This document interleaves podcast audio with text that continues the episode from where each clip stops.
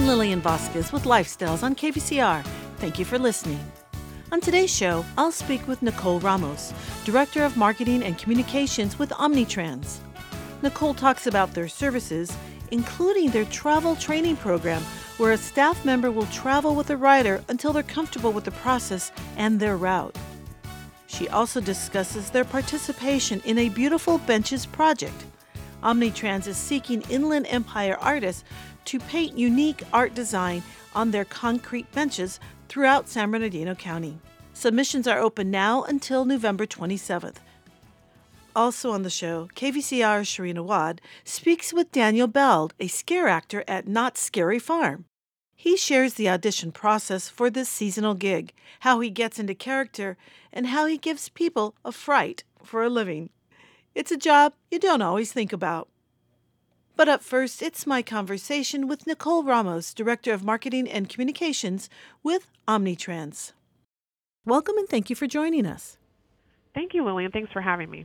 So, Omnitrans been around a long time. I've ridden the bus, especially when I was a little girl, and uh, would go from Rialto to the Central City Mall riding the bus. So, tell me about Omnitrans, its overall goal and mission. So, we've been around for almost 50 years, and we provide service to the San Bernardino Valley. So, 15 cities, unincorporated county. We have 26 bus routes. We have bus rapid transit, um, which is sort of our dedicated lane limited stop service, SBX. We provide service for people with disabilities in the community. We provide free fares for students K through 12 and college students that are local to the area. So really our, our goal is to provide connectivity uh, for our community and the primary reason that people ride the bus is to get to work and to school. All right. Well, let's talk about some of those special services. You, you, students get to ride. What was the? How does it work for students? And are they high school, college students? What students are we talking about? So, Omnitrans launched in 2020 the Free Fares for School program, and that allows students that are K through 12 students, so up to age 18, in any school in our service area, any of the 15 cities that we serve, to ride the bus free anytime. Wow. All they need is their student ID. Cool. And yeah, they can ride free to and from school, extracurricular stuff, um, you know, the movies, the park, wherever they'd like to go. Really? And that's been really successful. As a matter of fact, this year it expanded countywide. So not only is Omnitrans providing that service, but we also have Victor Valley Transit, uh, Basin Transit, Mountain Transit are doing the same thing. So it's really a great opportunity for students. That's terrific. I love that that opportunity is there for them to get from point A to point B, and and it's not going to cost them anything. All right. Tell me about some of your maybe your special needs or your people with disabilities or veterans. What do you have going for them? So of course we have reduced fare, half fare for our people with disabilities, seniors, and veterans in our community. And then we also have travel training that's available. So if you're unfamiliar with riding the bus, we have staff that will come out and ride the bus with you and familiarize you with the system until you're comfortable. Wow, let me stop you right there. So this is really important because some people I think might be fearful of doing that because they don't know where they're going to go or where they're going to end up. When I'm in New York and I have to take the uh, the subway, I'm like, oh, I wish someone could show me where I'm going to end right. up when I get to my destination. So you're saying they're called travel train, like a travel training class, or it's break travel that down. trainers. Yeah, it's actually it's travel training. So there's a couple ways it can happen. It can happen as part of a group. So for example, a school class or something like that.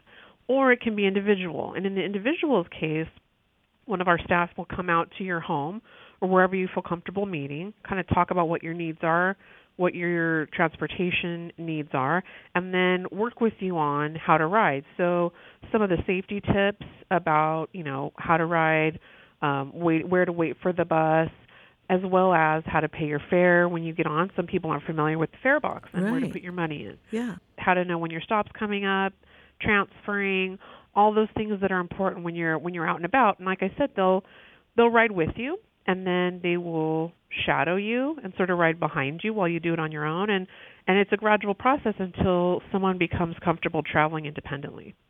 So I have a son with special needs and he doesn't drive, but this mm-hmm. would be a great way instead of mom and dad being the parent hovering over him that somebody within Omnitrans could write it with him and teach him and he'd learn by, you know, doing so. Is that kind of what this is? Exactly. Yes. And it's available for seniors or people with disabilities uh, free of charge in our service area. That's really cool. All right, I've often wondered when people ride their bike and they're being very health conscious, or it's a form of transportation, or maybe your bus doesn't get to that final leg of their mm-hmm. destination. How do they do that? Do the bus drivers allow enough time to get that on there and get them? How does that work? Yes, all of our buses are equipped with bike racks. So most of them are equipped with three bike racks, so three bikes will fit on board. And then our SBX vehicles, which is the bus rapid transit, that's just between um, Cal State LA and Loma Linda University. Um, those buses have space inside the bus for bikes, same amount, three bikes. So as the bus approaches, if you're waiting with your bike, the operator can see that you're there. You simply go to the front, pull down the the uh, rack, place your bike on, and then when you get off, sort of a wave to the driver that you're going to be getting your bike off. And it's a pretty quick process. We actually have a lot of customers who utilize it and kind of mixed use. Their transit's mixed use, so they're walking, they're riding their bike, they're using transit, and kind of combining all of those into their into their travels. That's very cool. I I don't like keep people waiting like behind me, and I feel uh, conscious, like you know, self conscious if I'm keeping other people waiting. So mm-hmm. knowing that it's really not going to take that long, and they can still ride their bike, um, would be gratifying for for me. If I was, you know, taking my bike, I'd want to be able to not hold people up. I guess would be where I was coming from. Let me reintroduce my guest is Nicole Ramos. She's the director of marketing and communications with Omnitrans. All right, tell me what is Omni Access?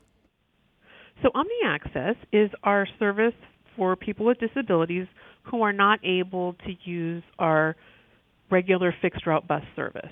So it's a little more of a customized service. It's curb to curb. There is a qualification process and then there is a reservation process. So you do need to call and make a reservation for that service. And then they will come, for example, to your house, wait at the curb for you to come out, board and then take you directly to any destination as long as it's in Omnitrans service area and that service operates during the same hours that our big buses operate. And what is your service area? Is it the Inland Empire or just San Bernardino County? Tell me where where is your service area? Right. It's a little, yeah, it's a little hard to explain. So it's the okay. San Bernardino Valley. Uh-huh. So it's basically county line to county line. So okay. on the west side, we go out to Pomona. On the east side, we go out to Yucaipa. Okay. And then on the north side, Rancho Cucamonga. And on the to the south, it's Chino Hills. Got it. Okay, real good. All right. Now you mentioned this a little bit. Transit centers. What are transit centers? Is that where we're going to get off something and transfer to something else, like the name implies? Exactly. So most of our transit centers are mixed use, so there'll be buses as well as trains, like Metrolink, for example, or the new Arrow Rail train that goes from San Bernardino to Redlands.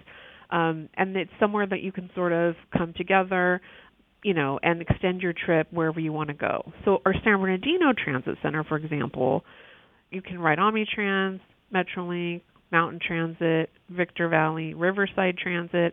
You can even get a bus to Disneyland. So it's cool. a lot of regional connectivity. that is pretty awesome, giving people the opportunity to get from point A to point B and not always just for school and work, right? Yes. Unless you work at Disneyland, then I guess it would be okay to do that. Then does it really work, though? Yeah. well, I think they might think so. So let me ask true. you about Omni Access that you were just referring to.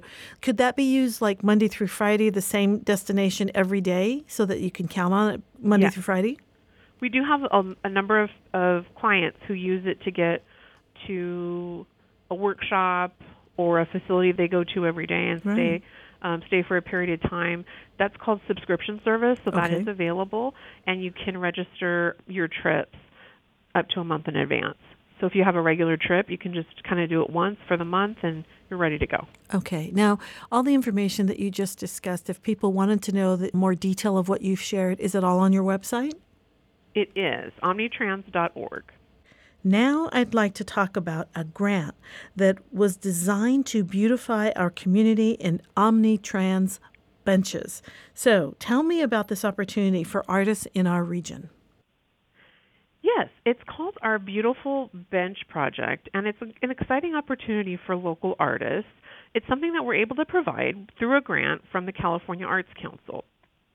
And we're going to be painting 50 of our benches throughout the community. Everyone's kind of seen the concrete bus benches that are out and about um, along the streets, and it's a way to kind of beautify them uh, as well as pay pay tribute to our community. We suggest that artists utilize themes of local culture and heritage in their work.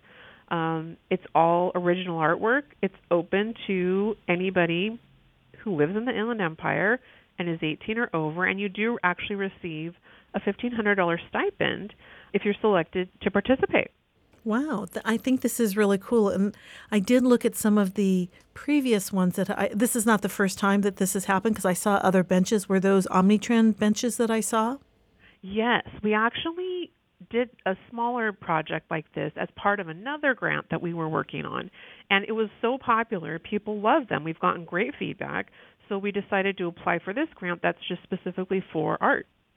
Yeah, I think this is really cool. And I, I almost wonder if maybe those benches get less graffiti on them because maybe people like the beauty of it. I don't know if you've mm-hmm. if you've checked out any of that or if you could verify that, but in my mind, I think maybe they'd be less inclined to graffiti it because some of them are, um, you know, they're all very different and unique, but just beautiful.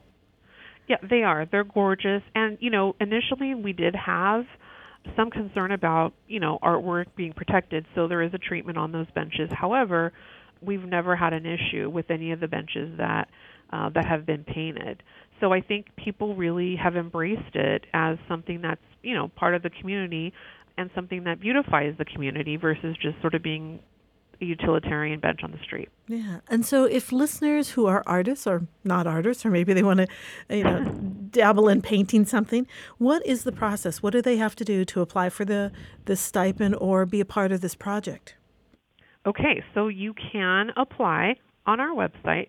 It's omnitrans.org backslash beautiful dash benches.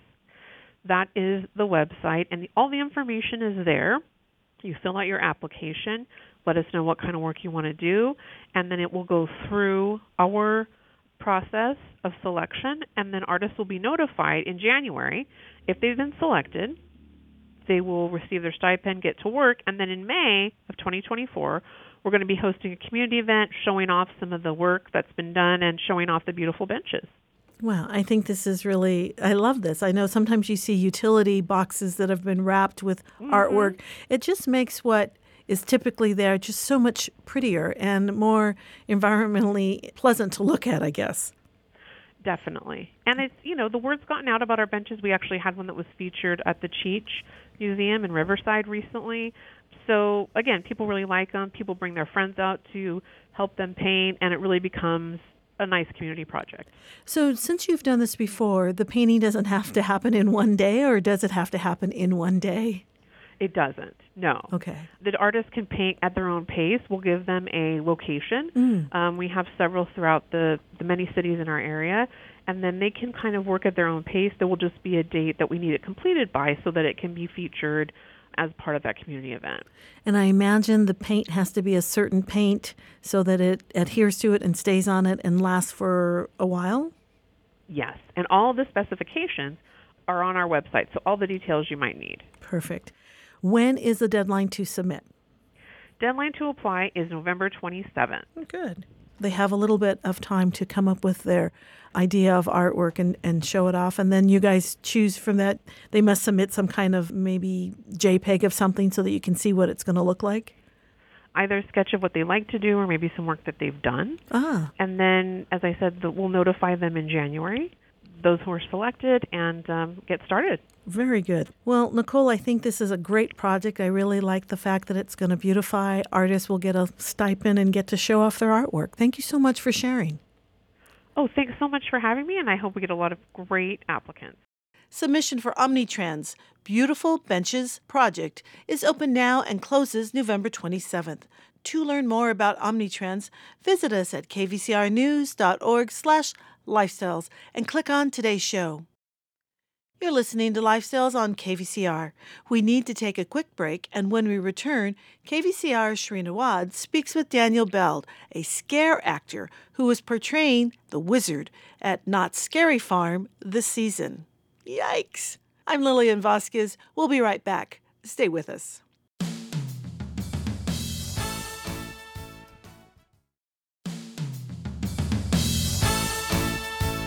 If you're just joining us, you're listening to Lifestyles on KVCR. I'm Lillian Vasquez. This month, you'll find all kinds of Halloween events, whether you prefer family friendly fun or downright scary thrills. If the latter is your preference, one option is to enter a haunted house if you dare. But for our next guest, being a spectator wasn't enough. KVCR's Sharina Wad speaks with Daniel Beld, who works as a scare actor at Knott's Scary Farm. Daniel talks about the experience of being on the other side of the fence, the person whose job it is to terrify and entertain unsuspecting guests. Describe your role this year at Knott's Scary Farm and the attraction where we can find you lurking in the dark. So, I'm in Camp Snoopy, which is themed as the Gauntlet, which is based on a medieval kingdom. My character is the wizard. His primary purpose, he was brought in by the king and the queen of the Hellshire, and they wanted to maintain their reign. So they found themselves a wizard, and I made them and the entire kingdom immortal. Wow, I love that there's a backstory to it. That must help you get into character, I'm sure. Um, Immensely. So, do you remain inside the maze, or can you also be found out in the fog, like in scare zones? So, I'm in a scare zone. The Gauntlet is the scare zone in Camp Snoopy. So, you can find me every night wandering around in that area. What is the Knott's Scary Farm audition process like? How do you actually prove that you're scary? So it's not just about being scary. Everyone thinks, oh, it's Knott's Scary Farm. I'm supposed to be terrified. No, it's more about interactivity, especially in the scare zones. We like to bring people into that backstory to make them feel like they're part of what's going on. So in the audition process, it's usually pretty straightforward. They call people in in groups. They will have us all act out certain things like everybody standing where you are, be a werewolf without using any sound. And then be a scary clown, only sounds, no movement. And then you kind of mix everything together, start moving around. And finally, they walk everybody through one at a time. And you just kind of move through the room and scare at either people or fake people to show this is what I would do as this character. This is a brief look at what you could expect from me as a monster. I love that because it does seem like it would be more immersive if you're not just there to pop out and say boo. That's why it's so effective. It really is. Yeah. So when you clock in each night, you have to get into makeup, right? So is there a professional makeup artist or do you do your own? If they are requiring you to be in a makeup position, which I am this year, they provide the materials. So they have several makeup artists so I clock in at 7:20, and I'm in the makeup chair at 7:40. By 7:55, I am in costume, in makeup, making my way out towards where I need to be for the night. Oh, got it. Okay. In what ways do you interact with the public? Is it always a jump scare, or do you use sound or follow them? What's your best scare tactic? It's changed every year. So I started in mazes, and in mazes, it's definitely more pop scare. You have 10, 20 feet to interact with a person, and they're just constantly moving through. Whereas in a scare zone, I can follow somebody the entire length of my scare zone. As long as they are not running from me, I have 20,000 square feet to get into your head, to give you terrifying nightmares, or just to be a presence through the zone. This year, given that my character is more slow moving, very methodical, I a lot of times serve as a distraction for some of the other faster characters. So people will be looking at me walking through the zone, this very, you know, fairly large, imposing figure, and then from out behind me, one of our smaller characters will jump into a slide and slide through a group of people, or just kind of jump out from behind me and do their pop scare, and I make fun of the guests for being scared of a peasant, you know, something like that. So I this year at least more focus on that crowd interaction aspect. So I will interact with the guests, figure out why they're in my township, what has brought them here. I have a few gigs that I do with some of the guests. Like I have a uh, crystal ball that I carry with me, and I tell their fortunes, and it's always something terrible. So just things like that to bring them into that storyline. Okay, that is so interesting. There's so much more to it than I thought. And overall, how many different monsters have you been able to portray, and what has been your most memorable experience or the craziest story? So, so far I've been something different every year. So I've done five separate characters. Craziest experience was my rookie year. I was one of the few people that was allowed to use a chainsaw in a maze. So that was absolutely fun. And obviously the prop does a lot of the work for you. So far my favorite character is honestly the wizard. It's Ren Fair gone bad, which I absolutely love. I feel like right in my element with this character. It changes and gets more more and more in depth the further along we go, but it's already been fantastic. That sounds like honestly the most fun you can have in a job, truly. But besides your scare zone, besides the gauntlet, are there any other mazes, shows, or attractions that you would recommend not missing out this year as it is Knott's Scary Farm's 50th anniversary? So we have three new mazes this year, one of which is in Camp Snoopy. It's called the Chilling Chambers. It is a Scary Farm history maze hosted by the Keeper, which is a reincarnated Sinister Seymour, who was the first host of Knott's Halloween Haunt. And it's also a throwback to the first maze of Halloween Haunt, which was 10 Chilling Chambers. So this is the Chilling Chambers. The other two new mazes, one is a backstory for the Goring 20s scare zone. It's called Room 13. And the other is a differently styled maze than we usually do, where the scare actors aren't so much in and around you, but they're kind of popping out of little spaces built into the maze, and that's called Cinema Slasher. Aside from that, we have several different shows, one of which is The Return of the Hanging, and that, from everything I've seen, is right back to what it was before it got canceled. Just making fun of everybody in a kind of lighthearted, half serious way. And then, of course, there is the Monsters Music and Mayhem show, which takes place at the Charles Schulz Theater. You know, it's just a good combination of music and, again, looking into the history of Knott's Scary Farm with all of our different hosts from Sinister Seymour, the Crypt Keeper, Elvira, and just the music through the years and all of the great things that have made Scary Farm what it is today. And I think that's the most exciting part for me is the history because I was 11 the first time I went and Elvira was always a presence. I remember from Knott's Scary Farm. So definitely looking forward to that. And as for you, did you enjoy horror as a kid? And if so, what got you into it? Do you remember the first time you were captured by that world? This is kind of a slightly embarrassing story. My first horror movie as a kid, I thought was a commercial because there was a commercial that was very similar to the beginning of this horror movie. I've only seen it the one time. I've never been able to find it again. But for whatever reason, this whole thing stuck with me. And I was like, oh, I love this commercial. I was five or six at the time. And I ended up sitting through this entire horror film. And I was like, when did my favorite commercial turn into this nightmare? and then after that, I didn't do much horror until I was much older.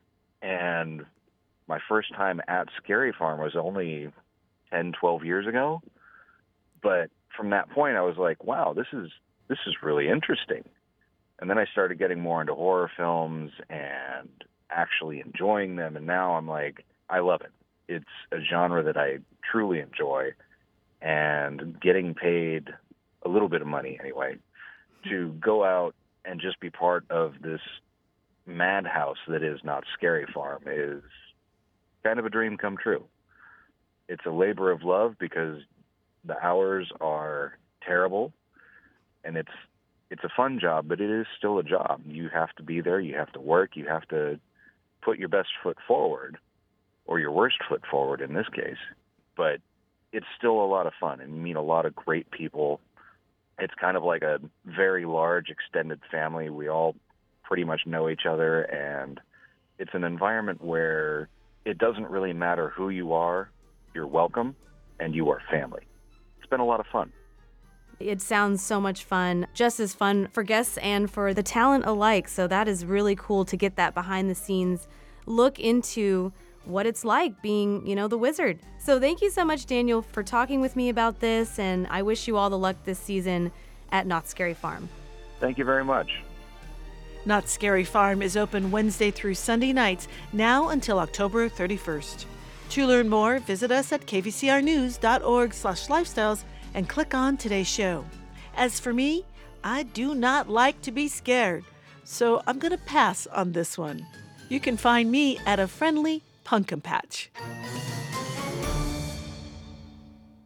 If you're looking for additional Halloween activities in our region, the Ramona Pageant Amphitheater presents Boo at the Bowl, October 27th through the 29th in Hemet. This family friendly event features a host of ghosts and a pre event concert. Rams Express Car Wash in Mentone is having a haunted car wash October 27th and 28th. I'm not sure what that looks like. And the Rock Church in San Bernardino will host a trunk or treat on October 31st. There will be food, fun, and they're encouraging everyone to decorate their car. And at the Hop Spoken Brewing Company in Yucaipa on October 28th, it's Halloween dueling pianos dress up in costume, and put in your favorite song request. For more Halloween events this month, click our community calendar at kvcrnews.org/calendar. That's our show for this week. To hear any of our past shows, check out our archives at kvcrnews.org slash lifestyles or listen to Lifestyles on the KVCR app. You can also listen to Lifestyles on your favorite streaming service. Search for Lifestyles with Lillian Vasquez and take the show, here it comes, on the go.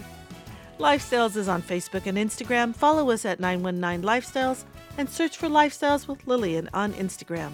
Thanks to all who helped to make this show possible, including Sharita Wad, David Fleming, Sean Houlihan, and executive producer Rick Dulock. Our theme music is provided by Ethan Bortnick. Join us next week at the same time for Lifestyles with me, Lillian Vasquez. Bye for now. Yeah, is